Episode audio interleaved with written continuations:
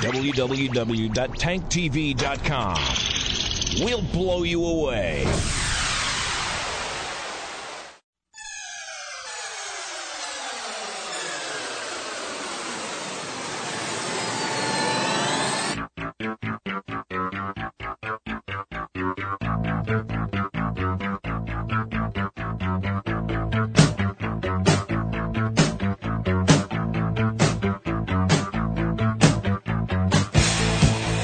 This is Sick and Wrong, America's number one source for antisocial commentary. Brought to you by the Reach Around Foundation.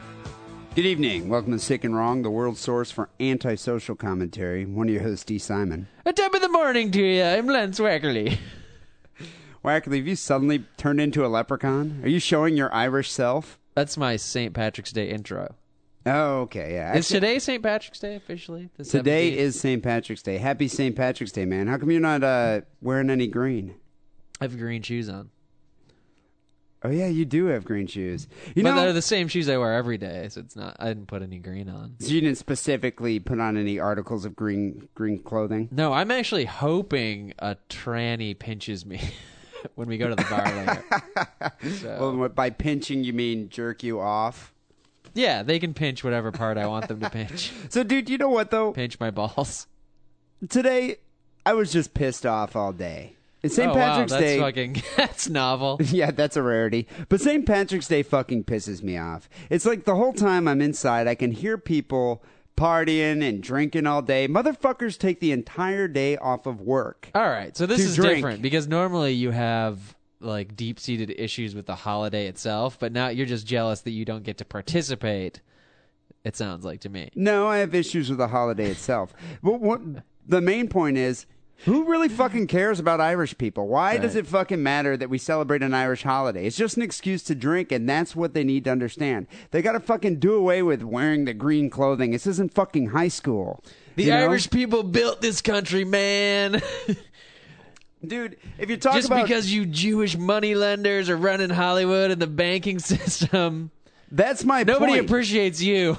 That's my point. It's like we're celebrating people who really didn't do much at all for this country, whereas Jews do so much. there would be like 90% less bar fights in America if there were no Irish people. I mean, come on. That's, that's a then good where point. would we be? But then how come there's no Jew Day? Like, why don't we have Jew Day where everyone can wear the little curly sideburn things and the little yarmulkes and walk around and, and just be like, "You're Jewish, I love you," and, and sing Jewish songs and Actually, put on we- big noses. Actually, big- we yeah we do that, but we do it behind y'all's back, and it's much worse than just big noses. Yeah, it's but I like mean- long dagger teeth, and we pretend to eat these chocolate babies. It's a big deal. But we do I've it when never you're been not invited around. to this Jew bashing party. We do it when you're all at temple for like Purim or Purim. What, pure. we all go we all go to the Irish bars and like you know wear the big hook noses, and we put on our fake Jew claws to pinch pennies out of the you know. I'm just saying it's bullshit that we celebrate one minority and not another. Mexicans Cinco de Mayo, black people Martin Luther King Day. you know, uh, Chinese people get Chinese New Year. Jews, what do they get? Nothing. Nothing. I'm just saying we should have Jew Day. So I'm I want to start a movement. Maybe like in I don't know April or May or something. We'll have one day that'll just be Jew Day. What, So what do you think? want me to alert the the uh, rest of the guys that our our our Goy Jew Day, where we make fun of all the Jewish people, is off, and now we're going to do this group hug Jew Day with the Well, Jews? no, it's I like, mean, you know, nobody's going to go for that. Well, you'll go up to a Jewish guy, you'll be like, "I love you." Here, it's five bucks, and just like you know, it's just like you're Jewish. Let's go drink and just be Jewish and Do happy. we have to drink Manischewitz? Because that's that shit is It's awful. a Jewish drink. Yeah, but it's awful. I can see that. It's horrible. I don't know, dude. I, all I'm saying, it's just like you see all these idiots wearing fucking green, same dudes that probably wear red on Valentine's Day, but you know they're celebrating a holiday that really they know nothing about. What dude wears red on St. Valentine's Day? Same motherfuckers that wear green on St. Patrick's Day. I don't. Okay, I think the green wearing crowd is a little bit bigger, but All I'm saying, it pissed me off. It pissed me off. The only interesting thing that happened today, other than the fact I was staring at my window, drooling, But wait a minute. Let me beer. let me make a point before you move on from this segue thing. We you told me we were going to talk about St. Patrick's Day, and you turned it into let's talk about Jews. See, this is why people hate the Jews. All I'm saying This is why people hate you. All I'm saying this is is why you Jews don't are have getting a the holiday. shaft. This is why you don't have a holiday because it's always about you. Okay, now move move on with your segue and whatever about your dream you had. You're completely about the eight misguided. holy nights of oil burning or whatever. You're completely misguided. All I'm saying is Jews get the shaft. Everyone kind of forgets that they're these guys running the country, you know, operating everything. Yeah. You know, they're the puppeteers. Right, the Zionists. And no one ever, yeah, no one ever says, you know what? Thank you for being a Jew. But what was your dream? That though? bit that would be my song. Thank you for being a Jew. that's that's my song. Yeah, and Jew- Jewish people wrote that show probably completely. And they probably did, and we should what- thank them for but- all the entertainment. But back to your dream, what you found a quarter instead of a penny that day? No, then you woke okay. Uh, what I'm saying, while I was staring at my window, watching the people, the revelers, dr- guzzle green beer and puke all over each other, I sat down at my desk. I was depressed. Open up the uh, the the tubes, and uh, what did The I see? intertubes. Yeah, the intertubes. Okay. And what did I see?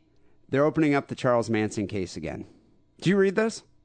Uh, I saw the headline, but I didn't read it because that's just the kind of person I am. Dude, think about this. The Charles Manson case. When's the last time you heard anything about Charles Manson? You you hear about him every four years or whenever his parole hearing When he's comes up, denied and the parole? yeah, and the parole board's like, nope. I love that they make him like say his whole thing. Like they they should just tell him right when he comes in. No. You, there's no But they fucking chance in hell you're gonna get paroled there, Chuck. They make him do his thing, but he's probably happy about that. At this Yeah, point, but you know right? what? It's kind of like a, a, what is it? Like a pony show or whatever. He comes out, he sits down, he starts ranting off about like how you know the the conspiracy, and he's gonna start killing all these different people as soon as he gets out. And then they're like, "Yeah, well, it's good to see you. It's been a long four years. Denied. Get back in prison." But tell me what you think about this. Maybe he's not even that crazy anymore, and he's just going through the show because he doesn't want to get out of prison. Because, like, who's going to rent an apartment to Charles Manson? who's going to give Charles Manson a job? I don't know. That you know now that would make a fucking great reality show. Think about that.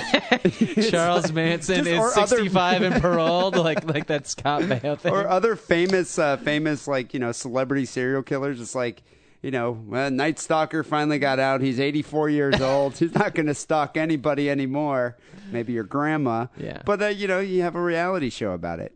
I think that might be interesting. that would be pretty good. I, I would watch a show with just Charles Manson trying to get by in the modern world. Just working at the Safeway. yeah. Bag your motherfucking groceries, stick a knife in your throat. Charles Manson, shove it. I don't want to hear any of your lip anymore, or you're going home. Put that tuna in the bag, fucker. So, four decades after leading his band of followers on one of the bloodiest rampages in American history, which I beg to differ with, mass murderer Charles Manson is again casting a chillo shadow across California's Death Valley. Believe it or not, his hideout, that uh, I guess it was kind of like their commune or whatever, their Uh-huh. compound, is still around. Like it and it still was in exists. Death Valley? Middle of the desert, Dude, way I, out in the middle of nowhere. I never knew that. Have you ever been through Death Valley? It sucks. You know, I was going to ask you about that. I've never driven through Death Valley. I've why? driven through why Death- would you drive through Death Valley? Well, if you're driving across the country and you take the southern route, you sort of go in that direction. I guess I've been through Vegas. Does that go through Death? Driving from here That's to Vegas? the northern route, I think. The southern route's when you go sort of go by the Grand Canyon and you're driving to L.A. That's when you go. Th- I don't know if it's specifically Death Valley, but it's like the Mojave Desert, and it's it's so fucking hot. But I mean, it's just desolate. There's nothing out there. No, and there's like rest stops, and they're like b- huge signs, like "Drink water now, or you'll perish." You know, just because re- there's not going to be water for another hundred miles. I envision the hills have eyes type of uh, environment. Right, except you don't go off the highway. But if you went off the highway, yeah, some deformed dude will will fucking rape your ass and eat your face. and crucify you. So, forensic experts believe that they have located the graves of at least three more victims of the Manson's family, uh, buried at a remote desert ranch that they used as a hideout following the gruesome killings of uh, Sharon Tate and several of her friends in Los Angeles in 1969. so, dude, this is. Can we like take a pilgrimage there and do a sick and wrong recording from Remote location? Yeah, from Charles Manson's compound. You know, I never knew that it was still around, but I kind of want to go down there now and just like do like a sick and wrong on location yeah, and put it up on YouTube or something. yeah, we can take photographs and blur our faces out. I think that'd be kind of cool. Maybe we could reenact like scenes from uh, Charles Manson's, you know, hippie days. You're not talking about gay shit, are you? No, no, I'm just saying we'll bring like some uh, gullible 18 year old chicks and get Oh, them to yeah, do yeah. stuff and have sex with each other. I'm and up for that. I'll pretend to be Manson and you know Who make am I kill going to be? people. if you get to be Manson, who do I get to be? You get to be Tex Watson. the only other guy there. Dude, if you ask me, Manson had a good thing going, dude. I mean, the guy was char- like he was char- charismatic. He was uh, funny. I mean, he was Crazy. more or less. I mean, he was definitely insane, but uh, he came across as being intelligent. He was articulate. If you're a retard, I mean, I don't think any. Yeah, but dude, I don't these think girls any were so high. Yeah, yeah, but I don't even think any moderately educated person listened to his shit and was like, "Oh yeah, man, you're you're really you got it you got it down pat." No, everyone you know about the world more than anybody else. But to an inbred person, I mean, Right. this guy was, Yeah, uh, you know, he was a, a genius. so how But did anyway, they find three bodies? Were they Well, looking? What's weird about it is the findings would confirm rumors. They're looking right now. They haven't found the bodies yet, but the findings would confirm rumors that have circulated for years about the murder of a number of drifters, hitchhikers, and loners drawn toward the desolate rural encampments. I guess he uh, created this hippie um, compound out there. He would go to Haight Street. He was like known as a guru up on Haight Street to recruit followers, usually like 18 year old women, bring them all the way back there. And maybe if they wanted to get out of the compound or something, they'd probably kill them. I don't know. This is how I imagine it. You're you're like a 16, 17 year old kid in the Haight. You're just doing drugs, having sex with all these easy women. Charles Manson comes up to you. I mean, this is if you're a dude. Is like, hey man, you want to come down to Death Valley with me and uh, you know sit around in the heat and the dry and you know all the chicks are gonna want to have sex with me. I don't know what you're gonna get, but. And you're just like, yeah, that's cool, and you go with him. I mean, you deserve. Yeah, but there was you only deserve like your one fate. dude. Okay. I mean, it was just a bunch all like five stupid chicks. All right. But I mean, if you think about it, I bet you, I bet you Manson passed around the pussy every now and then. You think so? I'm sure he I don't shared. I don't mean, want he was Manson's a hippie. sloppy seconds though. Uh, no, I definitely wouldn't want that. But what what I find odd about the the fact that they're reopening this case, four decades went by. Why now? There's no statute of limitations on murder. Yeah, but it's just, I mean, how are they even going to know who these people are? Drifters? Uh, I mean, well, were there dental records back then? that's the thing. You know, every five years or ten years that goes by, techniques are improved to find the bodies and everything. But some things, like yeah, okay, maybe they can do dental records better now. But if you don't have the people's like dental records from back then, or you don't know what their DNA was to begin with, then what good does that yeah, I mean, that's I don't understand how you're going to have any of these people on record. but there's got to be unsolved crimes that they can like from the time from the that it- time yeah, they'll compare they the height missing of the, persons of the skeleton to you know the height of the of the person that was missing. Well, they say two probable burial sites, and a third that a team of forensic investigators say warrants a further look were found at the Barker Ranch, one of several isolated properties used by the Manson family miles from civilization in Death Valley's Param- or Panamint Mountains, which I, I don't even know where that is. but I guess it's this like desolate, desolate ranch, and they found probable burial sites. So they actually haven't found the bodies yet. Um, Manson transformed a ragtag collection of hippies, religious extremists, and dropouts into an armed and organized cult preparing for a race war with the blacks. Did you know that? yeah, I knew that, but I what was his problem with the blacks? He grew up and was like taunted by black people No. or something. I don't know if he was taunted by black people, but I know he used the um, assassination of Martin Luther King Jr. as like a launching point for his beliefs. Like he said, because of that, black people are rising up and they're going to revolt against the whites. And he like quoted Black Panther leaders and he said, "We need to prepare an army." So he was uh, fearful that that he was going to be overrun. Yeah. and he was reacting to that. Dude, the, I mean, the guy was a Supposedly. schizophrenic. He had like probably a persecution complex. Yeah, but I I'm mean, the sure guy's like insane. some some black person said something smart to him when he was little and made him feel bad, and this was his What was it? reaction. Did you ever read the book Helter Skelter? No, See, I, the, the book is interesting. I mean, the book is very interesting. I'm, I'm into that. it's type not of thing. like Mein Kampf. It's not like his manifesto, right? Somebody else wrote it about. No, him. someone I saw, wrote I saw about the, the murders. I saw the movie Helter Skelter. So Yeah, the, but the, the, the book is interesting. But anyway, it's kind of. I mean, I never. It's hard for people like know who Manson is and know he is a mass murderer, but no one really knew what he did or who he killed. But so he killed Sharon Tate, who is the pregnant wife. She was eight months pregnant, pregnant wife of Roman Polanski, and the director of Chinatown, um, Rosemary's Baby, right. and uh, That one with Bridget Bardot, where somebody falls out of a window. She get naked in that one. Obviously, it's Roman Yeah, Polanski. It's. Roman Polanski. but Roman Polanski, you might remember him as the uh, the director who molested the eight year old girl and then fled to France. Yeah, so he wouldn't That be prosecuted here. You know that guy. He never was. Uh, he's allowed back in the country now, though, isn't he? No, he's he's, still still, a persona non grata. yeah, but so uh, Tate was eight months pregnant at the time, and she and three, I guess, housemates were hacked to death. They scrawled "pig" in her blood on the wall and "helter skelter," and that's where they got the. Uh, I mean, well, it's because Manson used to quote Beatles Beatles Yeah, lines. he thought that- he predicted the apocalypse Yeah, from didn't the he think Album. like that God was talking to him through Beatles songs? through the White Album, Yeah. yeah. And then uh, the following night after the uh, Tate murders, uh, Manson led followers on another rampage to the Los Angeles home of Leno LaBianca, who is a supermarket executive, and his wife, who were killed with a bayonet. I mean, to the throats, a carving fork, and a knife. So, and there once again, helter skelter on the wall. And you know, you brought up an interesting point when I mentioned this. You're not impressed by Manson. You you think this guy is on the hierarchy of serial killers, mass murderers, notorious murderers? You think he's pretty much towards the bottom? Yeah, well, he didn't. Uh, I mean, everybody always cl- points this out. He didn't do any of the killing himself. He directed it.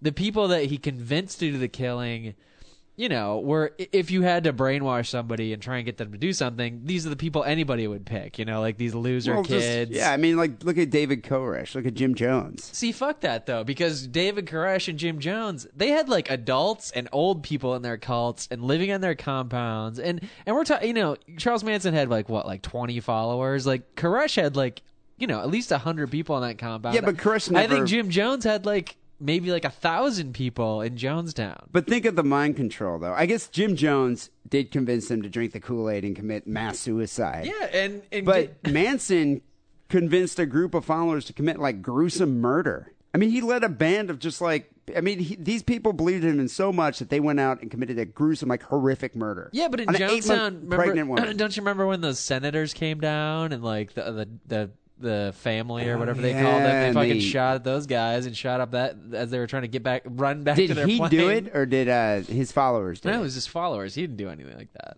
And Koresh, you know, they were shooting at the the ATF people outside. Dude, Koresh was just a pervert with a messianic complex. I mean, Well, that dude, guy just went out and got laid. If, you're gonna start a cult and you're not a pervert with a messianic complex, what are you doing? You're in the wrong field. That's the that's the only benefit is that you get to have sex with all these like I do- underage girls. I do kind of agree with you. I really don't think Manson was really all that groundbreaking in his approach. What I think it is, I think it was the timing of what he did. Because you think about it, at that time, you know, we're going through a cultural revolution, the hippies, people like throughout the country were all of a sudden becoming aware of this movement, and they had, you know, these notions, uh, whether out of fear or intimidation, whatever, of what hippies were. You know, these crazy drug-addled long hairs running around. Right. And then here comes Manson with his group of hippies, you know, taking LSD and going and scrolling helter skelter and pig in the, it was a with the blood of a tangible pregnant thing woman. you could attach to it if you hated hippies and be like, see, that's what that's where this is all going. If you don't watch out and if you don't like make these kids cut their hair and stop smoking the reefer.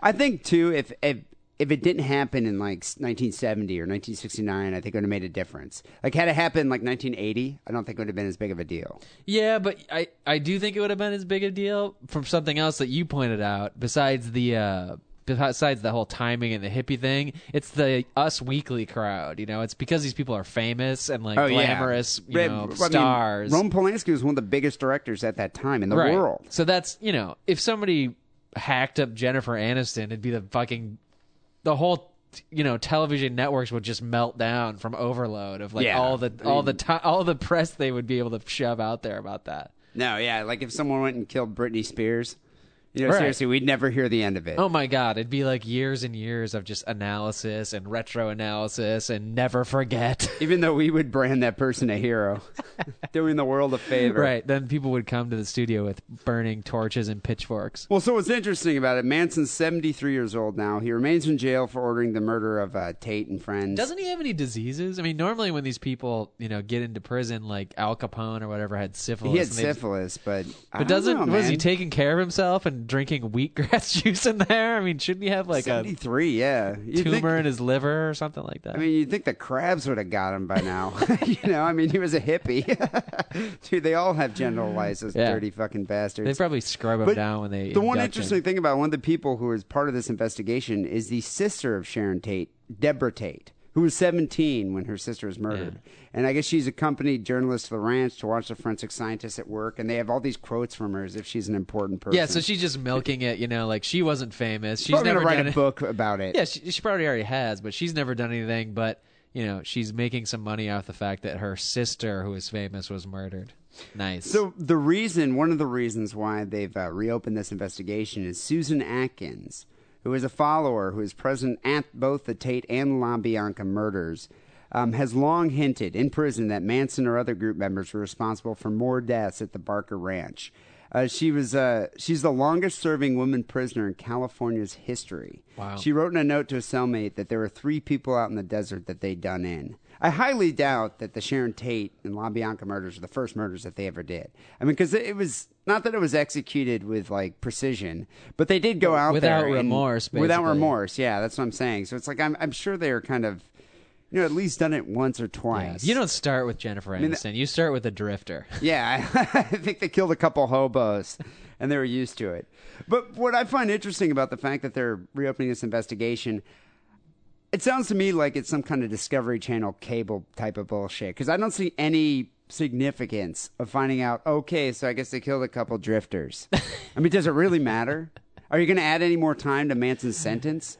No, but at this point, it just adds to the historical record. I mean, it's not. Yeah, I mean, Manson's never getting out. It sounds like this woman's never getting out. It just adds. I mean, now it's just historical fact finding, archaeology. You know, So apparently, uh, if he killed three more people, then that's a bigger story than if he just killed. You know.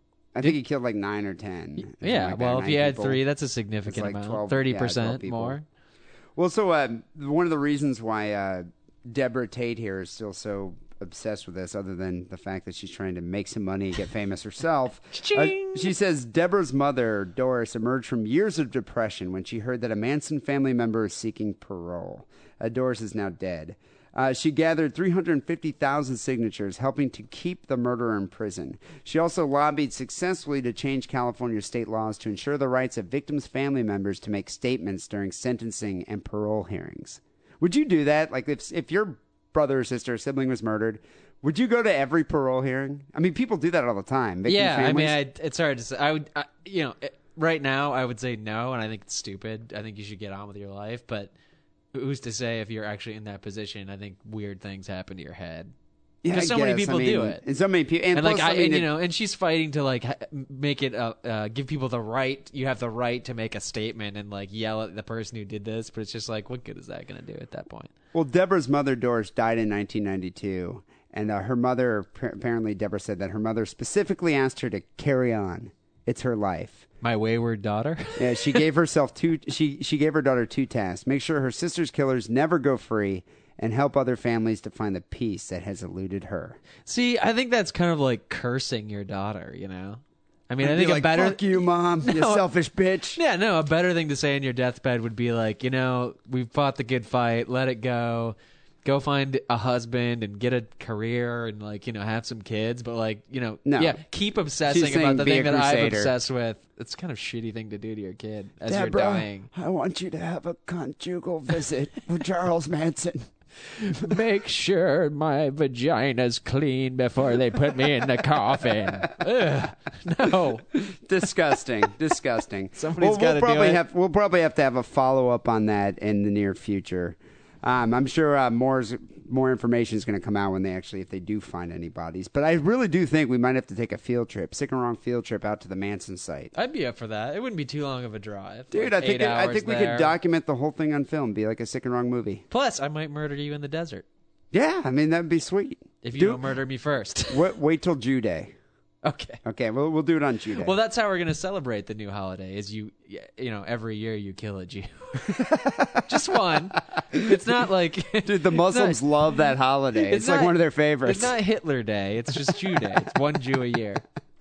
The So, most uh, the most obnoxious one. So I think we have a, a quite a few to get to, through before we get down to you. Uh, dude, I'm pretty high up there. Yeah, sure. but there's a lot ahead of you. yeah, there's Seinfeld, Kramer, Stern. Stern. so this is episode 114 here, Sick and Wrong. Uh, before we get into the stories, I want to do a quick recap. Episode 113. I did a story about the lesbian kiss of death. Wackerly did a story about a John Denver killing spree.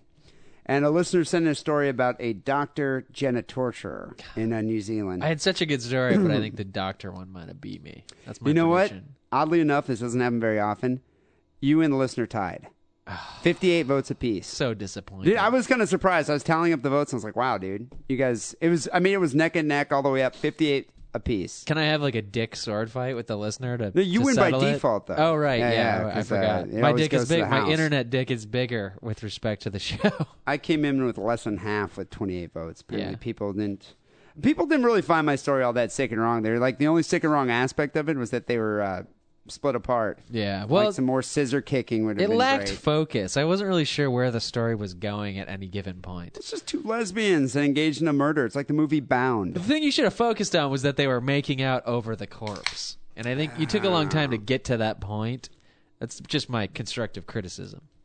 Okay, well, uh, next time maybe I'll, uh, you know, I'll take some notes on your delivery here, Wackerly. Right. but uh, you know, we had one guy write in, um, uh, Capretta's on one of the Aussie listeners. You know, we actually pissed off like ten Aussie listeners. I Those hope so. Aussies We are so thin-skinned, but they're so thin-skinned, dude. You compare an Australian to a New Zealand, say they're both the same, and they all get pissed off. You insult the crocodile hunter, say he's a, you know, a pervert that sticks his twat, finger. whatever Yeah. you know, it's just like they all get their fucking Australian panties in a knot. I know.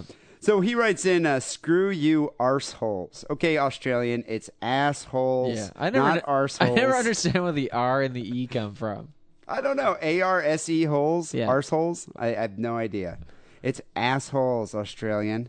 Aussies aren't from New Zealand, and the Lesos, I like that term though, from Australia only drink blood because they weren't weaned on Fosters when they were babies, like Australia. So this Australian is supporting our Foster's theory. We got to Yeah. get this guy on the ma- on the you know on our list of resources to go to when people say that Australians don't drink Foster's. yeah, that's a good idea. yeah. So, uh, you, you, and the listener both won episode one thirteen. But I really win because I'm Yeah. the host. So uh, that's why I bought the beer this week. Awesome. So, uh, people, you know the way sick and wrong works. Uh, Wackerly and I comb the internet for the most disturbing news items of the week, present them here on the show. Audience votes. Winner gets case of beer. We throw in a wild card with the uh, listener submission, which you can send to sick and wrong podcast at hotmail.com or submit an article on the forum page. We sometimes take from that too. And um, we're on episode 114. I believe I started last week. So, Wackerly, why don't you kick off this uh, this episode here, of sick and wrong?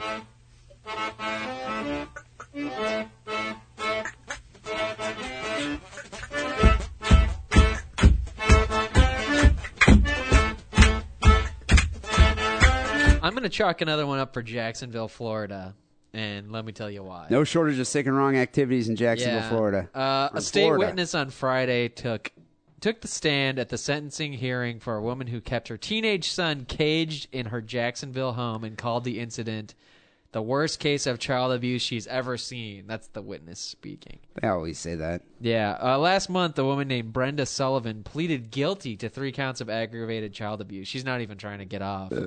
Uh, prosecutors agreed to drop the ch- the lesser child neglect charges. That's like if you run like three people down in your car, and then the prosecutor's like, "Well, we're still going to accuse you of that, but we're we're going to drop the running the stop sign charge." Like, who cares at that point? Because you mowed down those kids already. Yeah, I mean, I don't really care about the stop sign deal, but uh, so this woman and her late husband had claimed they put the adopted boy in a caged crib, like a crib with a, like a lid on the top that they nailed shut. Wait, it's a makeshift crib. Well, it's a it's a real crib, and they put him in there, and then they put a piece of plywood on the top and nailed that thing down. Like a hamster or something. Like a cage, yeah. Like a cage, or a snake, or something. How old was this kid? Well, when they, I guess it's hard to say, but I think they got him when he was seven years old, which I think seven's too old to keep a kid in a crib. Well, yeah, and but you know? It kind of defeats the purpose of adopting a kid at age seven. Right. I mean, you don't get to go through all the baby stage and all that if you're into that kind of thing. I think you're missing the point of why the this type of person adopts a kid. well, it sounds like That's they're the- doing some it- kind of experiment here. No, I mean it, it's pretty basic. The the reason this type of person adopts a kid is because the state pays you like two thousand dollars a month for every adopted kid you have. Okay, it's the white trash theory of kid adoption. Right. Um and I think foster parents get like fifteen hundred dollars. That's why you'll have these like houses and like families that have like seven Seven foster kids, yeah. and then the parents don't even have to work. right, and plus they're foster kids, so at some point you can like shuffle them off to an actual adopted family and move some more in. Um, It's a nice racket. so she says, and, and like I, I wanted to point out, her late husband, I guess he died. He's, you know, like so long, sucker. I got out scot free, bitch. Um, but she says that she put the the boy, the seven year old boy, who's now seventeen, Jesus, dude. He was in the cage that long? still in the crib. Damn, dude. She says that this That's is to stunt your growth. she says that this was on the advice of her doctor in Ohio, where they used to live before they moved to Florida.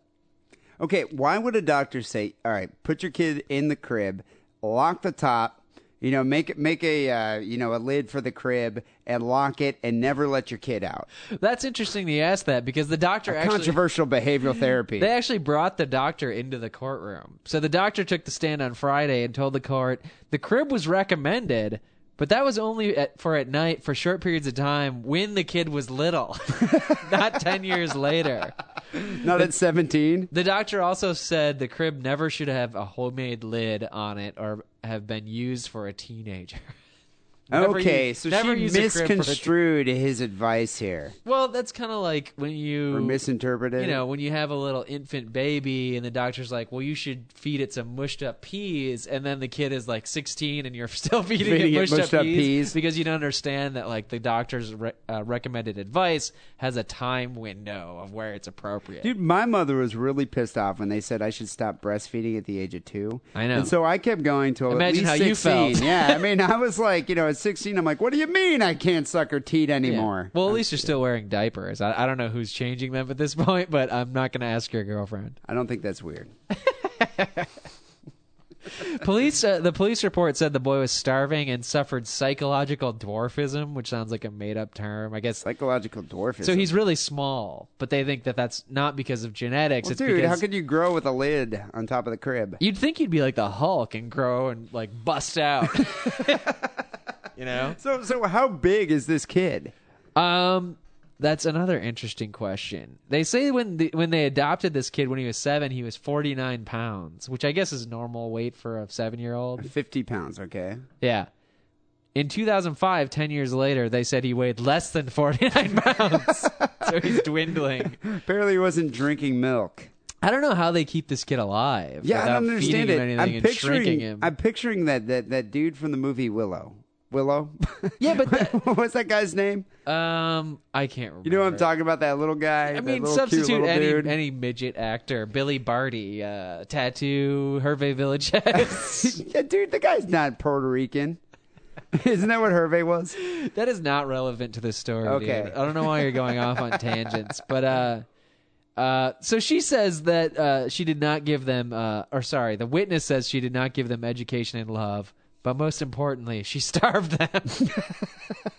Well, you know, at least, you know, in the era of childhood obesity, at least this kid, you know, wasn't some big fat gastropod, you know, not even able to fit into his pants, like 50 pounds overweight for his age. yeah, we've heard about your aversion to fat kids before, and your willingness to go to extremes to avoid having a fat kid. I'm just saying, at least this kid was on a diet here. I mean, he's a bit malnourished, I'll give him that. Well, you'll be happy to know prosecutors said the teen, and I swear to God, this is what the article says. Prosecutors said the teen has made remarkable strides since being removed from Sullivan's home, and I'm assuming those are like six inch strides. Six and inch strides. remarkably is is a relative term here. Here's Leaps the thing that I don't understand. 17 years old. When I was 17 years old, I was jerking off like a rabid monkey. yeah. So did he just never? His genitalia hasn't developed, or was he just just jerking? I don't even know why I'm asking this question, but I'm just imagining this. Dude, he was kept in a cage. He probably never thing. saw a naked chick. He can use his imagination, I suppose. I or you know, rub up against his teddy bear. I wonder if she taught him how to speak. Did he go to school? I don't think he went to school if he was trapped in the cage. He was homeschooled. I would have loved to have heard his voice, though. I Right. imagine it was kind of high. What are you talking about, D? Have me on your show. I'll do a phone interview. no, So this the- kid's never going to be normal, and I gave this a A four point five. To You be know- honest with you. I'm giving it a 4.52. I'd uh, give it another half a star if she fucked the kid. But being that she, but being that this is one of the worst child abuse stories I've heard on Sick and Wrong in a long time. We've had stories where where foster parents locked kids in cages, but it was more like at night they had to be in the cage, and the day they got out, or you know maybe they were locked in a closet. But like to be locked in a small crib and actually have it like shrink you over the point of ten years when you're supposed to be growing is really odd. And, you know, that's that's what's that's the significance of the story for me. Which the the reason why I'm giving it such a high score is the fact that it, the abuse occurred over ten years. Yeah. it's not that it just happened like you know for a month and then the parents were found out by the police and you know they were prosecuted. Yeah, and where the this hell- happened over ten years. Where the fuck was Child Protective Services? Isn't that their whole job is to make sure that like adopted and Florida. foster kids? Do- well, no, it sounds like they adopted the kid in Ohio, then moved, and Child Protect Pro- CPS was just like, well, they're gone. Fuck it. Oh, well. Do you, do you think maybe we should call Florida CPS? No, I, I got shit to do, and there's some donuts over here, and I'm surf I'm surfing eBay, so maybe next week, and then they just forgot. Yeah, I wonder if they if the family also had a circus. Maybe there's an ulterior motive. Training for this. Well, then it's on the job training. That's so what I was that's thinking. not so bad. Yeah. Well, I give it four and a half stars. I think my story's going to beat that one, ironically. We'll see.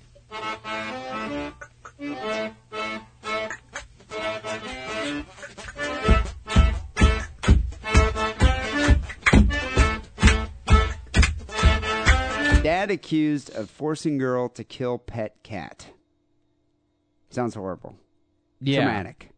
Yeah, I mean, this isn't like, well, the cat's got feline AIDS or feline leukemia, and we're, we're going to take it to the vet. This is a case of the cat being put down. This is a case of the father teaching her kid to learn how to kill. Okay, Yeah, he was teaching his kid to learn how to kill. let's hear the details. So uh, the story happened in Muncie, Indiana, which I was thinking about the other day. You know, I've driven through Indiana several times, but I don't think I've ever been to Muncie. But it's a great name for a town, isn't it?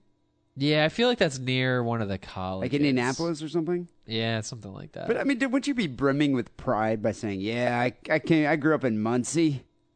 I I'm glad I'm not from anywhere in Indiana. it's a prideless state.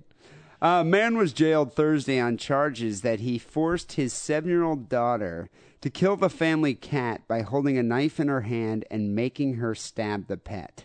Dude, as I read this story, you're just going to picture the show Cops because it sounds exactly like a premise of one of the uh, vignettes on Cops. Daniel J. Collins, 39 years old, told his children during a visit to his home, which implies that he's divorced Yeah. and he has visitation Have the rights kids for the weekend. Um, a visit to his home on Sunday that he wanted them to learn how to kill. And he gave his 11 year old son a knife to do it, according to an affidavit filed in the case. Apparently, his son um, chickened out. Uh, the boy tried to save the cat by hiding. He wanted his his uh, his family to kill the cat. He wanted his two kids to learn how to kill by killing the cat.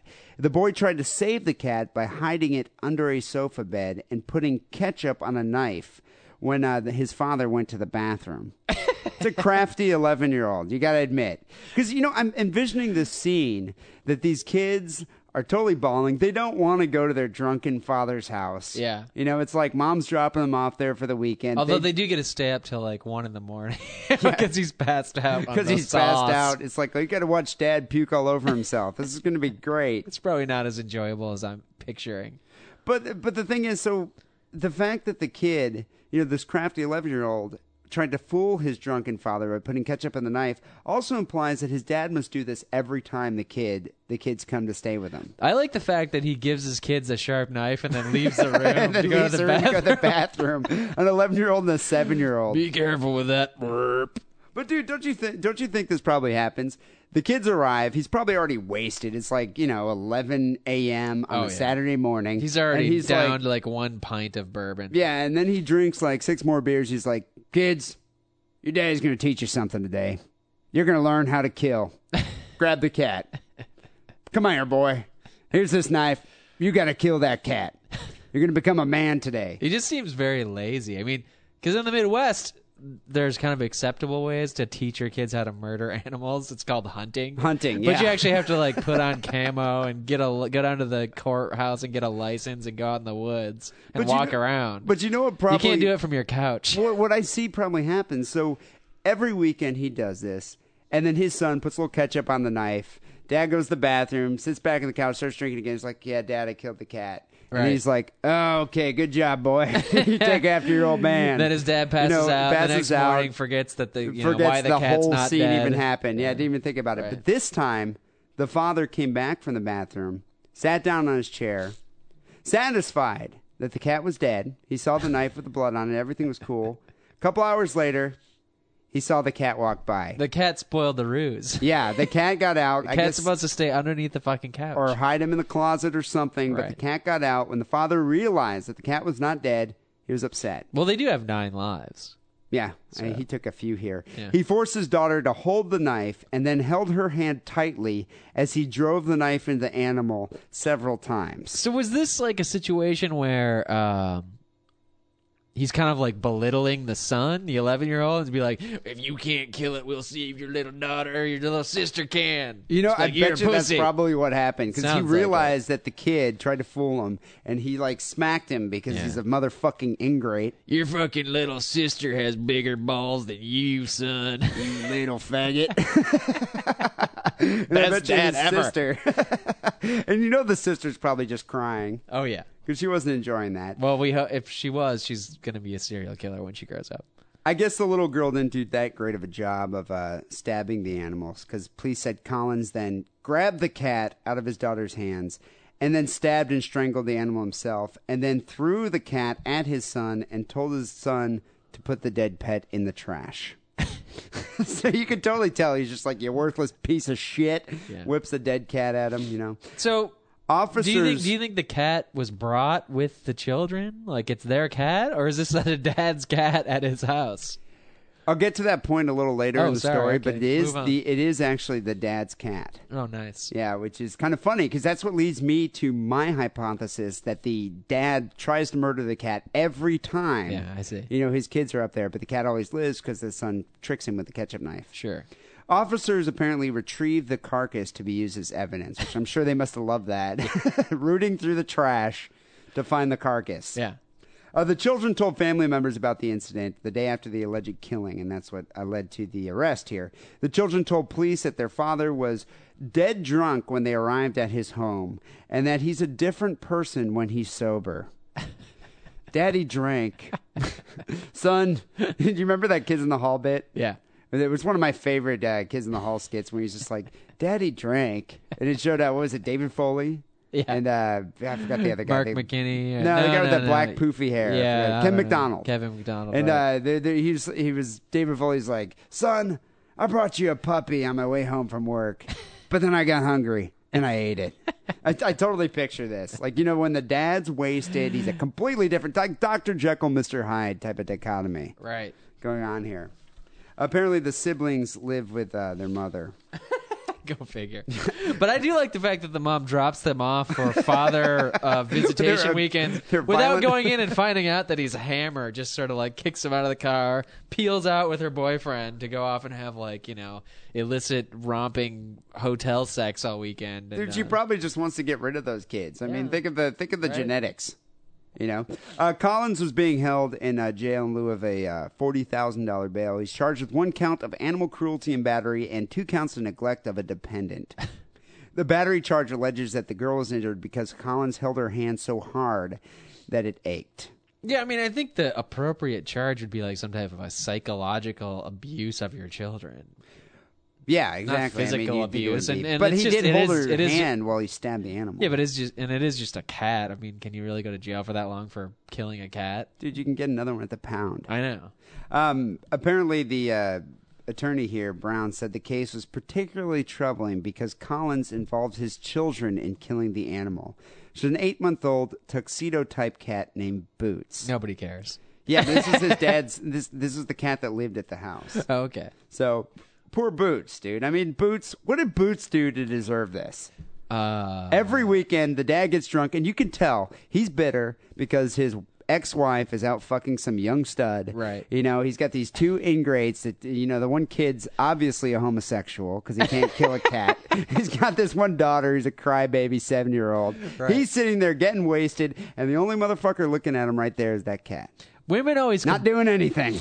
and it- here's another aspect. Doing Women, nothing wo- for nobody. Women always complain that you know, like you get married to some dude, you have some kids, your figure goes to shit, you know. Yet your husband still is like becomes older and like more distinguished, and, and young chicks are sort of in. Some young chicks are into that, and like so the guy is old, and you get divorced, and he's out like running around with some eighteen year old, and you're kind of like stuck with the kids, and no dude who wants to fucking look at you twice. But that doesn't really apply if you're like a In all completely cases. well, if you're completely lousy alcoholic, your your advantage go, like go, drops to zero almost Dude, because I- nobody's gonna fucking touch your your divorced, drunken, two kids over every other weekend have an ass. I just picture bloated fish belly hanging out the wife beater. oh You yeah, know, sweatpants Bald, down. bald. balding.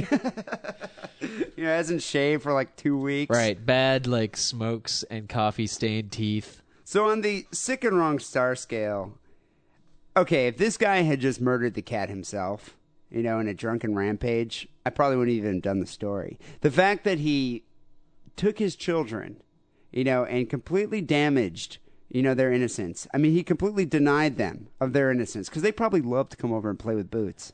Yeah, But the fact that he made And- his daughter stab the cat to learn how to kill, I don't know why he wanted to train his kids to kill at that early age. I'm going to have to give this because he warped their minds four and a half stars. yeah, I don't. I I They didn't fuck the cat. I echo. I echo he the. didn't fuck them. I echo the sentiment of like why why do they need to learn how to kill again? Well, they live in Muncie, Indiana. I know it's not like it's not like they live in Phnom Penh or something. Uh, you that, know, that would have been a mitigating circumstance if they lived in Thailand or if they lived in Afghanistan. Either yeah, like, either a war zone or some type of a like very dangerous jungle. Like yes, you need to ha- know how to kill. Uh, a tiger with your bare hands if one ever comes at you, or like you know, if the infidels come, you need to be able to kill them. But yeah, Muncie, Indiana, I don't, I don't really understand. trailer the- park in Muncie. I, I don't I don't understand the urgency. so what are you giving it? Four and a half. Yeah, sure. Four and a half stars. We'll see what the listening audience has to say about this one. So uh, once again, wackily, we got another formidable story from the listeners. You know, I want to just say here, I just want to preface this uh, story. I found this first. I did find this first. I found this on CNN.com the day it came out. Like within the hour it came out, because I checked CNN.com obsessively at work. Well, you are a host of the Sick and Wrong podcast. Yeah, you so know, you're it's like I, expected I to be have on my top eyes of this open. kind of news. But dude, we had like probably 14, 15 people send in this story. yeah, I mean, when you- it's that sick and wrong. It's like when you hawk a big loogie in a goldfish pond, and they all just like race Zoom in on it. Yeah, Uh, this story is a huge, Pretty loogie. pathetic, It's a huge loogie, and I have to give it to listeners. So I, as you know, to be fair, equitable here on the show, I gave it to Jason, who's from Texarkana, Texas. Because he was- Texarkana. Texarkana, Texarkana, whatever. I don't even know how to say it. He was the first person to send this in. So, Jason, you get credit for sending in this story you go. first. He says, Hey, fellas, check this out. Sounded pretty funny to me, you sick fuck. Um, here's the headline Sheriff. Woman sat on toilet for two years. It's very cryptic. Wait till I explain a little bit more. I mean, I've been constipated before, but but I'm ching. Two hours, maybe. Yeah, no, I could see that. But two years? A good book. Wichita, Kansas is the city where this occurred. Authorities are considering charges in the bizarre case. I want to like underline bizarre here. Case of a woman who stayed in her boyfriend's bathroom for two years. Dude, I'd have broken up with her years before. Uh, spending most of her time on the toilet so that her body was stuck to the seat by the time the man finally called the police. Like encrusted with fecal matter. No, her skin had actually grown. She's fused. She became one with the toilet. So it's like one of those trees that grows around like a metal signpost or something. Yeah, she became one of the. To- she Wow. fused with the toilet. Very interesting. It appeared the 35 year old Ness City, which I guess is a city in Kansas, uh, the Ness City woman's skin had grown around the seat. The woman initially refused emergency medical services, but was finally convinced by responders and her boyfriend that she needed to be checked out at the hospital. So she just continued to think that everything was cool. I'm fine. I'm stuck here, but you know, I am on the toilet. I I can take care of that business. If you bring food into me, that's fine. So why would I? You know, everything's cool. I What can be here another out couple about? years. My ass is a toilet seat. So what? Who cares? You know, is it? I don't see anything wrong with this. Is that ass? Are you, is somebody getting more ass than that toilet seat, or is that toilet seat getting more ass than any conceivable possibility? County Sheriff Brian Whipple said, "We pried the toilet seat off with a pry bar, and the seat went with her to the hospital. The hospital had to remove it."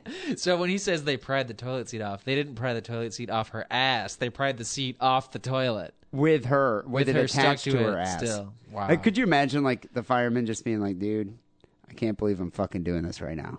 Well, I'm imagining, I'm you know, I'm imagining a bathroom like yours, where to get behind the toilet seat is hard enough because it's cramped in there. And now imagine some. I'm assuming this is a big fat woman, like some 300 Dude, she pound must be like 450 pound behemoth. 450 pound lady sitting on it, and then you have to stick your head back there and a pry bar and get leverage. Dude, she sat on that thing for two years. Think of the smell. Think what that would smell like. I mean, I don't even know about the fecal matter buildup. I'm just thinking bacteria because she probably didn't wash down there all that often. Do you think she wiped every time, or just you know, like I'm not gonna go anywhere, so maybe I'll wipe once a week? Well, that's what uh, you know. That's a point I wanted to bring up, and I guess right now is a great time. How did she, do you think she wiped? Do you need to wipe when you're over a toilet? I think she Like had that? a uh, unconventional wiping method. What, like back to front? You know, through the front legs, reaching You know, under, A lot of a lot of women wipe like wipe. that, though. A lot of women wipe like that. I've heard that that's uh, not recommended because you can Well, you mean- drag well, fecal no. bacteria into your vagina. Well, that's if you're wiping back to front. But I think they they wipe. They put their. I guess they put it down, but they go under instead of going stepping up and going from behind. oh, odd. No, I It just I- shows how little I know about chicks. dude i've hid in the closet watching my girlfriend wipe and i've seen that she instead of standing up and spreading her ass cheeks apart you know using the wall she actually sits on the toilet and Dude, that's like fucking disgusting. How many times have I told you you got to get a webcam? i do need a webcam exactly but you know that that's what i wonder about that like did the woman get up and change her clothing But you know, dude- did she take a shower you know No. how did it, how did they have sex The what? They weren't having sex. Dude, I guarantee she's probably giving him blumpkins, blowjobs from the toilet. You're right. Uh, but I think he's supposed to be on the toilet for that to be a blumpkin. Oh, okay, a reverse blumpkin. But here's my question. I think it's even worse, and it stems from the wiping question. Was she putting tampons in, or was she just letting it free, freely flow like in nature?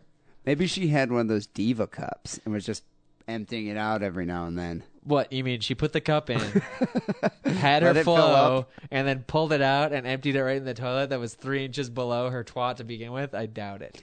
You know and that what- just makes me feel that much more sympathy for the guy that had to get down there with the crowbar. just shit, piss, compressed like a feminine cannery. waste. You, you know what I find interesting too, though? They must have lived in an apartment with at least two bathrooms. because how, how did the guy use the toilet? Was he like, "Come on, baby, spread your legs a little"? For, All right, that's perfect. Yeah. You know, I, I don't But know. But that doesn't explain how he was shitting. Sometimes you can Has to that. be a second bathroom. Has Yeah. I- I- it's like know, it's like know. the second gunman theory with JFK assassination. it's the second shitter there had to be a second bathroom. Well, authorities are trying to determine. I don't think he was crapping on the grassy knoll. no, I don't think so. Authorities are trying to determine whether any charges should be filed against the boyfriend. Because really, is there any wrongdoing other than stupidity on his part? Um, she was not glued. She was not tied to the toilet. She was not physically stuck by her body, other than the fact that her skin fused with it. It's hard to imagine. I still have a hard time imagining it myself, said Brian Whipple. Um, police declined to release the couple's name, but the boyfriend, Kory McFarren, agreed to be interviewed, which blows my mind because this is something that's going to haunt him the rest of his life. You're that dude with the big fat girlfriend that was stuck to the toilet, right? Did you fuck her? Does she still have a toilet shaped di- toilet seat shaped divot in her ass? Yeah, I, I figured she did. I wonder if she had one of those like furry covers to the seat. No, I I, I would guess not. Because I guess that would protect from fusing. And the best part about it is he identified his girlfriend as Pam Babcock. uh, McFarren is only 36 years old. He's not an old guy. I mean, I can understand if it was like some 65 year old man. He Yeah. his wife was senile, you know, with Alzheimer's, and she's stuck on the toilet. I think This he's a 30 in pothead. mid-thirties. I think he's a pothead World of Warcraft addict. And he was like, finally some peace and quiet. and I can just sit here and play World of Warcraft all I want. Classic porn addict, dude. he's just like, yeah, the bitch is in the toilet. I'm just going to sit here and jerk off and go to bed. Yeah, how long has she been in there? I don't know, a couple hours. Dude, think about this way too. You know, she probably weighed like 450 pounds when she sat when she laid down in their queen size bed. The whole bed probably flipped up. Right. Had to roll on. You know, I mean, that's much more comfortable. Probably not getting made fun of anymore. Uh, McFarren said he he told investigators that he took Babcock food and water and asked her every day to come out of the bathroom. Her reply would be maybe tomorrow. According to him, she did not want to leave the bathroom.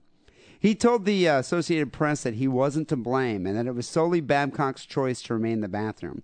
He said, She's an adult. She made her own decision. It was my fault. I should have gotten help for her sooner. I admit that. But after a while, you get kind of used to it. That's what I'm saying, dude. Guaranteed she was at least giving him a hand job or something. yeah. You know, sounds I mean, it. why would you have your girlfriend in the bathroom? Yeah. At some point, if you weren't getting any action, it'd be like, bitch, get out. What I don't understand about it, it's like, could you imagine like your friends come over to smoke a joint, watch you play World of Warcraft? It's like they they're like, hey, dude, I'm gonna go use the bathroom. Oh my god! See, dude, it's obvious that you're not a video game guy because you're missing the point of World of Warcraft in that your friends never come over. you're their internet friends. okay, because they don't act, they're not real friends, Right. They, they never come over. That's kind of the point of World of Warcraft. So um, he said that she had a phobia about leaving the bathroom because of childhood beatings, which I've heard is the best way to potty train a kid. How else would you do it? I don't know. It just kind of happened one day. She went in and had been in there a little while. The next time it's a little longer. Then she got it in her head she was just going to stay, like it was a safe place for her. he said in the beginning uh, she bathed and changed her clothes. Um, he'd bring her clothes and she'd change into them. He said they conversed and had an otherwise normal relationship, except that it all happened in the bathroom. And then uh, later on, It sounds like one of my relationships. Like, you know, at first they bathe and change their clothes, and then that just gradually drops off. But they don't.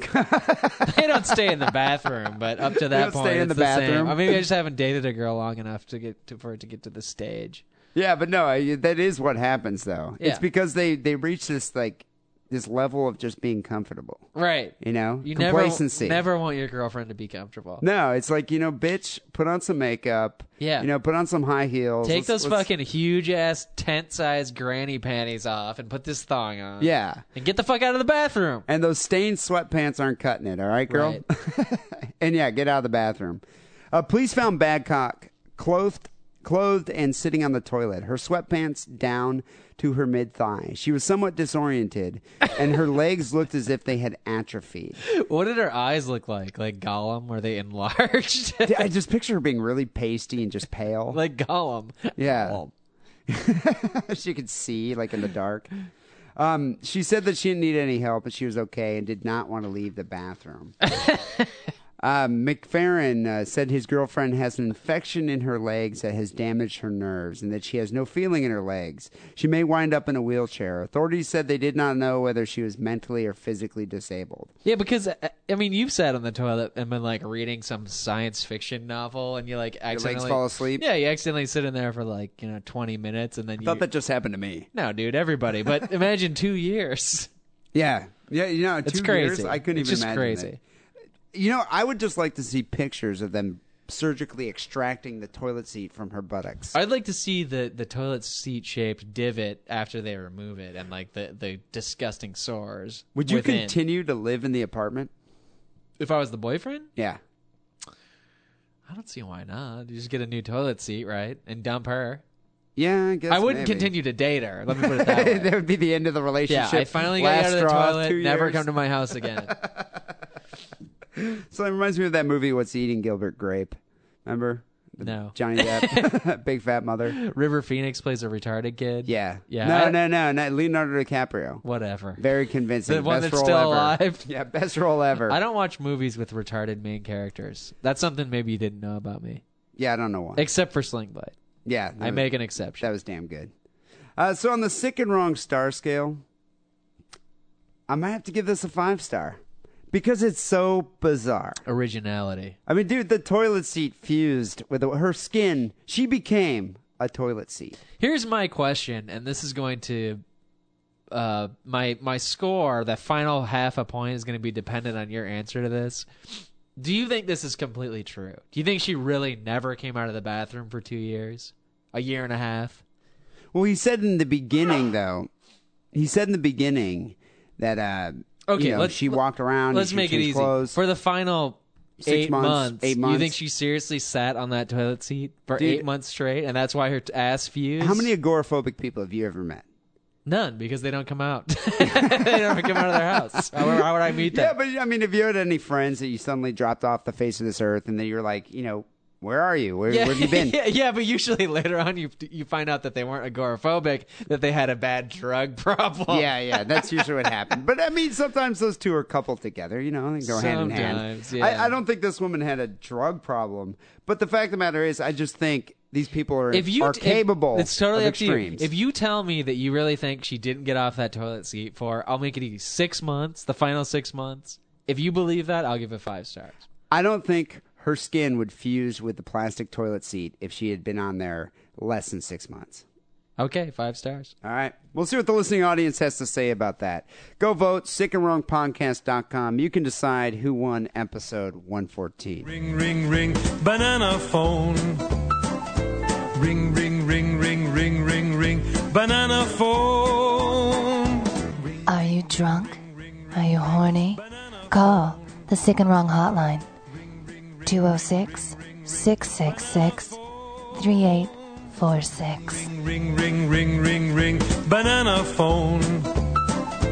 Ring, ring, ring, ring, ring, ring, ring, banana Well, actually, we're uh, nearing the end of the show here, almost the end of the Sick and Wrong St. Patrick's Day spectacular. I thought it was the Jew Day spectacular. Oh, dude, you, know, you wait till Jew Day. It's going to be awesome. well, anyway, uh, we received quite a few calls to the Sick and Wrong hotline. And uh, did you listen to the new promo that we've been playing, our new Sick and Wrong hotline promo? Uh, yeah, you, you have so many new promos, but let me think of it. It's Banana got, phone? Uh, yeah, the banana phone song. I did. Dude, it's so catchy. Right. It's so catchy. I know. I wanted to hear the rest of the song, and then it cut off, and we, we started talking. And Yeah, well, I'll. I'll play it again. But uh, anyway, uh, we received quite a few calls to Sick and Wrong Hotline. Give us a call, 206 666 3846. And yeah, you know, get, leave us your drunk, angry rant. We'll play it here on the show. Uh, let, let's get to a couple of these. All right. Hey, sick and wrong is Gary from Minnesota. You don't have a fancy schmancy two minute long ass message like from the Ville to bore the fuck out of me, and by the time I get to talk, I don't know what the fuck I'm saying. Better get on that shit. I'm like, hey, it's sick and wrong hotline. Hey. Yeah, I've never called in on that. Anyways, by rambling about that, I, I have no idea what the fuck I was about to say. Oh, love the show. Uh, God, what was I about to say? Oh, you had Dude, the uh, guy's stoned. kickboxing dude on on the show, the last show episode that I listened to. Good information. Uh, fuck, I forgot what I was gonna say. Shit. Oh, oh, uh, the stoner. Yeah, not the stoner hotline. This should be one. Uh, you said the drunk call hotline. How about the the sickness hotline, where people call in and they just admit their sickest stories ever? You know about somebody that ate shit or something like that. You should really plug that instead of the drunk hotline. That just doesn't seem professional of you guys. Have the sickness hotline. Yeah, we're so professional. Somebody tells a story about their sickness. It's just like a paranormal podcast where people talk about their ghost stories. Think about this. People tell their sickness to sick and wrong. And they can only call in if they got some sick shit. So just throwing it out there. I'm too lazy to email. Hopefully you listen to that. But sickness hotline. How about that? Sickness hotline. Listen to some fucked up shit. A bunch of people that just want to, you know, tell their share their fucked up shit with the world, shall we say? Hey, and maybe someday you'll get somebody that said, "Oh, I accidentally killed somebody," and I shit on them. I don't know. But just throwing it out there. Uh, don't play this on the show because it's fucking long. But I'm just throwing it out to you two guys. Sickness hotline. What do you think? I don't know. I think it'd be great. It'd be a fun listen. You know, weird people go on the internet all the time, and they want to vent of being a furry. Uh, I can't even think of the other fucking examples of sickness, but yeah, sickness hotline. All right, I think I might have heard enough. This guy's got to be stoned. Yeah, well, he called it the stoned hotline, so I assume that's a tell. You know, I, I want to qualify this. The sick and wrong drunk dial hotlines is called the drunk dial hotline because people leave like a minute long message because they're wasted and they just like, you know, they're angry and they're not getting laid. So they leave this drunk quick message. If it was the sick and wrong stoned hotline, we'd have to listen to some dude ramble on for about 15 minutes. Yeah, I mean, and this thing, this one's like five minutes long, isn't it? I think so. Yeah, something He like he does bring up an interesting point though. Uh, yeah, I I fully invite people to call the Sick and Wrong hotline and tell their own stories of their own depravity and their own sickness. And if someone you know did call in and say, you know, I'm about to commit a murder, blah blah blah, and leave a message, you know, on the Sick and Wrong hotline, make sure you are wearing your Sick and Wrong T-shirt when you do commit the murder. Okay, and the, you know we have the Cafe Press store that's going to be up very soon. Get a Sick and Wrong hat, get a Sick and Wrong T-shirt, get Sick and Wrong panties, and then commit the murder. So when you know when the police finally find you, you do the murder suicide, They'd be like, "He was a big fan of some show called Sick and Wrong." You really want to be on 60 Minutes, don't you? Dude, all I gotta say, think of the publicity. think of the publicity. I think you're going to be on your own if you if we have to get interviewed for 60 minutes if that sort of situation happens. They're Oh, dude, be like, you gotta join me. Uh, show host D. Simon uh, hosts the podcast with another unnamed source. I'm gonna be like, you got to get Lance Wackerly in here. we never told him to do it, but uh, we definitely discussed the murder. I'm kind of reclusive when it comes to being interviewed by Chris Wallace or whatever. Dude, you know what would happen though? Do you think you'd lose your job? Yeah. I mean, how would you how would you explain this to your boss? well, I have this hobby I do with my weird Jewish friend, Right. And we accidentally encourage somebody to murder their family. wearing a sick and wrong T-shirt. I hope the cafe press sales take off if that happens because yes, I will lose my job. Me too. All right, what's number two here? Yeah, gee. Uh, Wackerly. I'm Paul, the truck driver. And I'm a real sick and wrong motherfucker, but I'm not going to give you no orgasm on the goddamn phone. Plus, I'll tell you it'd be fabrics anyways, right? Uh, Fabrics. glad you guys got this because I can't always talk to you guys on the internet or call in or nothing. So I'm going to call in. I'm going to bother you people every fucking week. Please do. I'm gonna call in and I'm gonna talk about nothing. And I'm gonna make fun of your long hair and your your wacko sword there, Wackerly. Fair enough. And he being uh, a Jew. I don't know. I have nothing against Your you. most defining I think you're characteristic. pretty cool. ah well. I'm just driving along. That's what looking for some do. meth. Getting tired. I'll call back soon. Do you think it's a rite of passage for podcasts that every podcast needs to have a truck driver fan? I'm surprised so many truck drivers have iPods. Yeah, I, I didn't even think that they would, uh, you know, be that tech savvy to have the i download the show to their iPod to play in the truck. It makes sense though. You're like, I'm uh, instead of buying nine pounds of meth this week, I'm gonna buy eight pounds, and I'm gonna buy an iPod. Yeah, yeah. no, you know that that kind of cracked me up at the end. How he said, "I'm just driving around looking for some meth." How do you look for meth when you're driving a truck across the country? You, you get on the CB and like, I'm looking for some Tina. I'm up by uh, rest stop 78 on I-97. Lost sheep to shepherd, looking for some Tina. Any Tina out there? Crazy cooter. Yeah, I don't, I don't know what what exactly they do, but it makes sense. I mean, if you think about it, truck drivers got to be kind of bored. They have to be bored. Do you think? Yeah, I mean they're just driving around. So I imagine Sick and Wrong wastes at least an hour and a half of their time. Yeah. Uh, How do they download it though? Just like at, at truck stops with with Wi-Fi? You know, I, I think it's also comforting that this guy's going to keep calling us just to talk about really nothing. Every week. He Every says. week. We'll see if he keeps up to Make fun of your mullet. Yeah. Yeah, that's going to be great. Well, uh, thank you, uh, Trucker Paul, for calling us in. We have our own trucker, just like the uh, Mediocre podcast. It's good to know. Hey, D. This is Ken. Sorry I didn't get to leave you a phone call message, you know, when it was your birthday. But uh, now that it's your birth, now that you know I get the chance, I thought I'd leave you a belated birthday message. Thought maybe you'd like to come over and we could play DJ general butt naked I don't think so. over at my Did you place. say you wanted to play that game? have a good old time. And if you like, maybe we could even invite a little friend of you, a little friend of mine over. We could spit roast you. That's where uh, we beach, we set you down in a bed, lay you down, and we each work one end and have a little fun. Anyway, you'd like that, wouldn't you? I'm playing with myself, D. I'm thinking of you. Bye, stud. Happy belated birthday. Jesus Christ. You gotta admit, dude, that's kind of disturbing. For you, for me, it's amusing.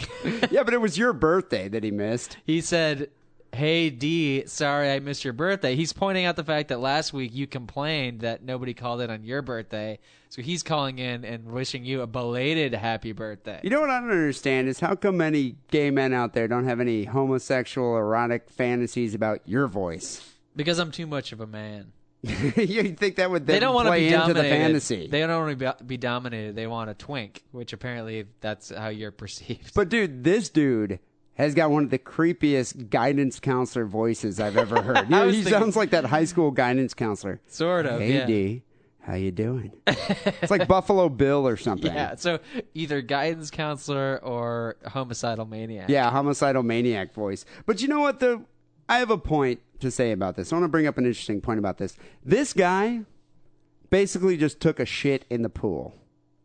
Which pool is that? I'm saying the pool of Sick and Wrong fans that ever want to hang out with either host of Sick and Wrong. This is case in point why I will never hang out with a fan of this podcast. So they've, sh- uh, you know, other people want to have a good time in the pool, relax, swim around, come and hang out with you or I. Mostly you, apparently. but this guy's just driven them all off by taking a shit in the proverbial pool. Because all- now you get, now you don't know. You can't you can't trust the fans Well, all when I you hear gotta shit say like that. every now and then you'll have a fan say, "I'm going to be in San Francisco. You know, want to see if you guys want to go out for drinks and hang out." Dude, this guy basically just took a shit in that pool of people that want to hang out with us. Because now I'm going to be like, "All right." If I go and hang out with this guy, there's probably a 75% chance he might slip a roofie in my drink, take me back home, and what, spit fire, spit roast, spit me? roast you. yeah, dude, dude One you know dick what? in each end. You know what, dude? dude I don't want to deal with that. it's just this one. This just reaffirms. sure? This reaffirms my suspicion that we have some maniacs that listen to this show. I think there are people out there. I really, I, I really don't doubt this, and this guy confirms it. There are people out there that listen to this podcast masturbating feverishly. Here's the thing, though. Nobody knows what we look like, and and I think Jeff, your brother Jeff, they would will en- never know. Yeah, but your brother Jeff would enjoy this scenario. Maybe you could just make him go, and he could be like, "Yeah, I'm D." He kind of sounds like you if you were to smoke a lot of cigarettes and you were like ten years older. Well, you know, dude, I would like to think that there are some, you know, kind of uh, normal people out there that sort of listen to this podcast that, you know, would be cool to go grab a beer with and have a shot. I don't want to think that they're all like, you know, foaming at the mouth deviants that are masturbating while listening to the show. Like, this reminds me of, like, you remember that one skit on uh, Saturday Night Live, the Mr. Belvedere fan club?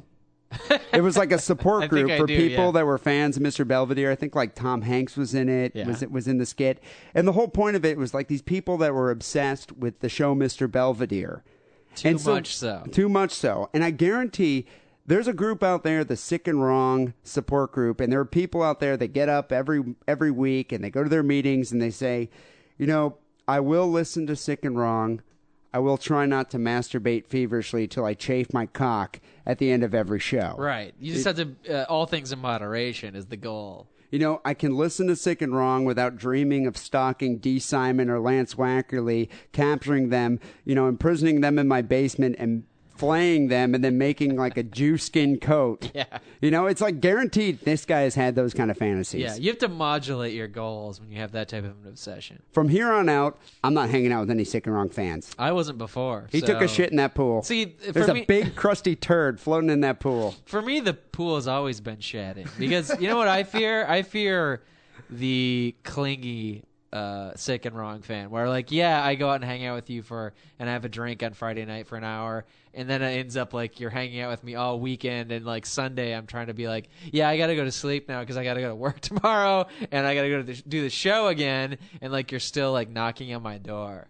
Yeah, exactly. They're one of those obsessive fans. And this guy, I don't know, man. The Yeah. spit roast. Have you ever heard of that term? I'm gonna have to ask my brother about that. Well, it's kind of like the finger cuffs, airtight. Lucky Pierre. Yeah. Yeah, exactly. Well, uh, thank you, Kent, for the uh, birthday wishes and the uh, the nightmares that you just uh, invoked in my head when I fall asleep. But uh, people, give us a call at the Sick and Wrong Drunk Dial Hotline, 206 666 3846. We'll definitely play your message here on the show.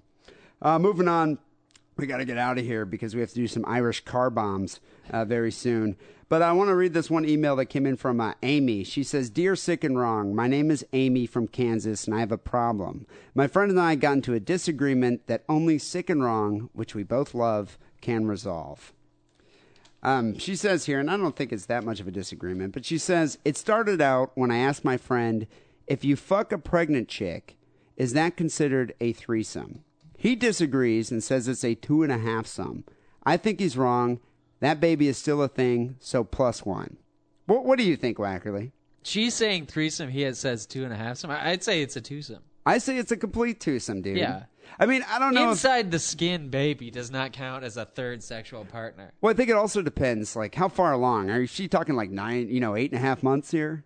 Here's the telling factor: is the baby reaching an arm out and giving you, you know, little hand job action? That actually might be pleasurable. no, you know what my point is? A baby is not a person till it's in your phone book. Bill So- Hicks said that, so that and so that that means it's got to be true. closed. Yeah, it's of gospel. Bill Hicks said it. The baby is not a person till it's in the phone book. so it's not a threesome until the person's in the phone book. So if you have sex with a woman and some toddler that's not in the phone book, that's also not a threesome. No, it's it's just a twosome. They don't count. Yeah. they don't count. Well, that might be a two and a half. Some. Certainly. Maybe. Uh, she says, then the disagreement gets heated when I ask about fucking an aborted fetus. He calls it a necrosum, and I call it a one and a quarter sum. But either way, it's kind of like a peanut butter and jelly sandwich with lots of jelly. And So- baby corpses. Yeah. Sounds like a good idea at first, but the mess afterward is horrible. And that abortions are awesome. Kind of a cryptic statement. And speed, which makes sense. yeah. Now it's all coming together. Keep it sick, fuckers. Amy. You know what I wonder about this? How is a woman thinking? You know, I'm, I'm, I'm, I might be reaching here, but I'm, I think Amy is probably a woman. Yeah. How does a woman fuck an aborted fetus? Strap on. Strap on? Yeah. I figured she would put the aborted fetus into some kind of dildo, freeze it like in a condom, and then fuck Uh-huh. herself with it. That's also a possibility. That if she that has could a work. gigantic gaping vagina, maybe like if she just had a kid. So, what would you call that? A necrosum? A one and a quarter sum? I'd call it fucked up and sick and wrong. I just call it classic deviant behavior. She says, uh, holla at everyone holding it down at K232. Is that her cell block that she lives on? Yeah, I think that might be the uh, the room in the mental wing, ward. yeah. yeah, the wing in the mental ward. You know, holla K232. Thank you, Amy, uh, for sending that in, and uh, make sure you spread the sickness. Uh, finally, here we uh, got an email from Bender. I think he's an English fan. He says, Greetings, Lance and D. I'm an avid listener of Sick or Wrong and have turned on many people to it. Keep it up. You guys are amazing. I have a story for you the story of a rapper, a rapper with Down syndrome. Evidently, Laz D, that's his name, Laz D, the rapper here, is cleaning up the rap game.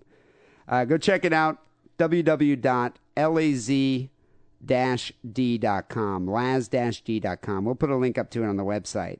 He says, clean up ya speeth. You know, I listened to the song. It's, Uh-huh. it's about cleaning up the street.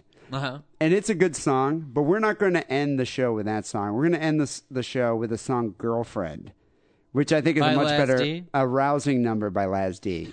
Because it just it just fills me with disbelief. I don't know how many Down syndrome people Is this a high functioning retarded person like Corky? He can rap. Okay. Corky can sing. I'm saying yes, he's high functioning. But uh, thank you, Bender, for uh, sending that in. And that's going to be the sick and wrong story of the week here. Uh, Laz D singing the song Girlfriend. Uh, people, make sure you stay tuned next week. We'll be back with episode 115. In the meantime, go uh, give us a comment, subscribe to the show on iTunes. If you haven't already, we're also on Podcast Alley. You can give us a vote there. And check out the forum. There's been uh, some lengthy discussions about the size of our manhood. I don't know if you've seen that. Comparatively. Yeah, comparatively. I think even one person said, no, they're both women. I, I think that's one of the options. So- Ugly, ugly women. yeah, go check out the uh, forum page. It's, there's a link to it right off the uh, main site, sickandwrongpodcast.com. As I said before, we'll be back next week with episode 115. Until then, take it sleazy.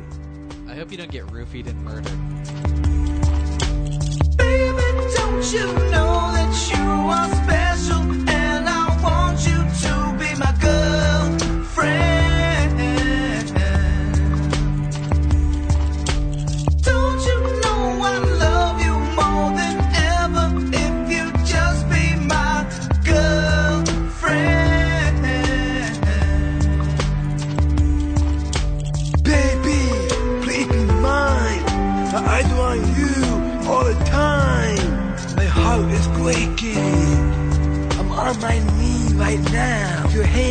taking. Will you be my girlfriend? I'll be your man. I'll give you the world.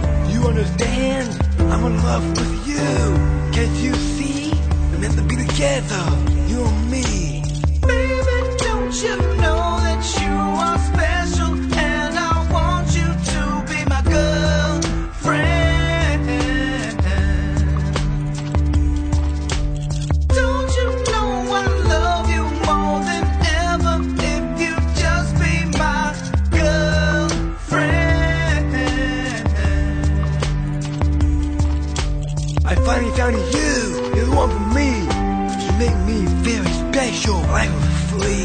Parents. I like you too.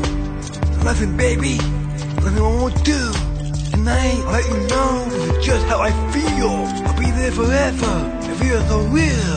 I can't lie. I'll propose to you. Please be with me. Stay forever and true. Baby, don't you know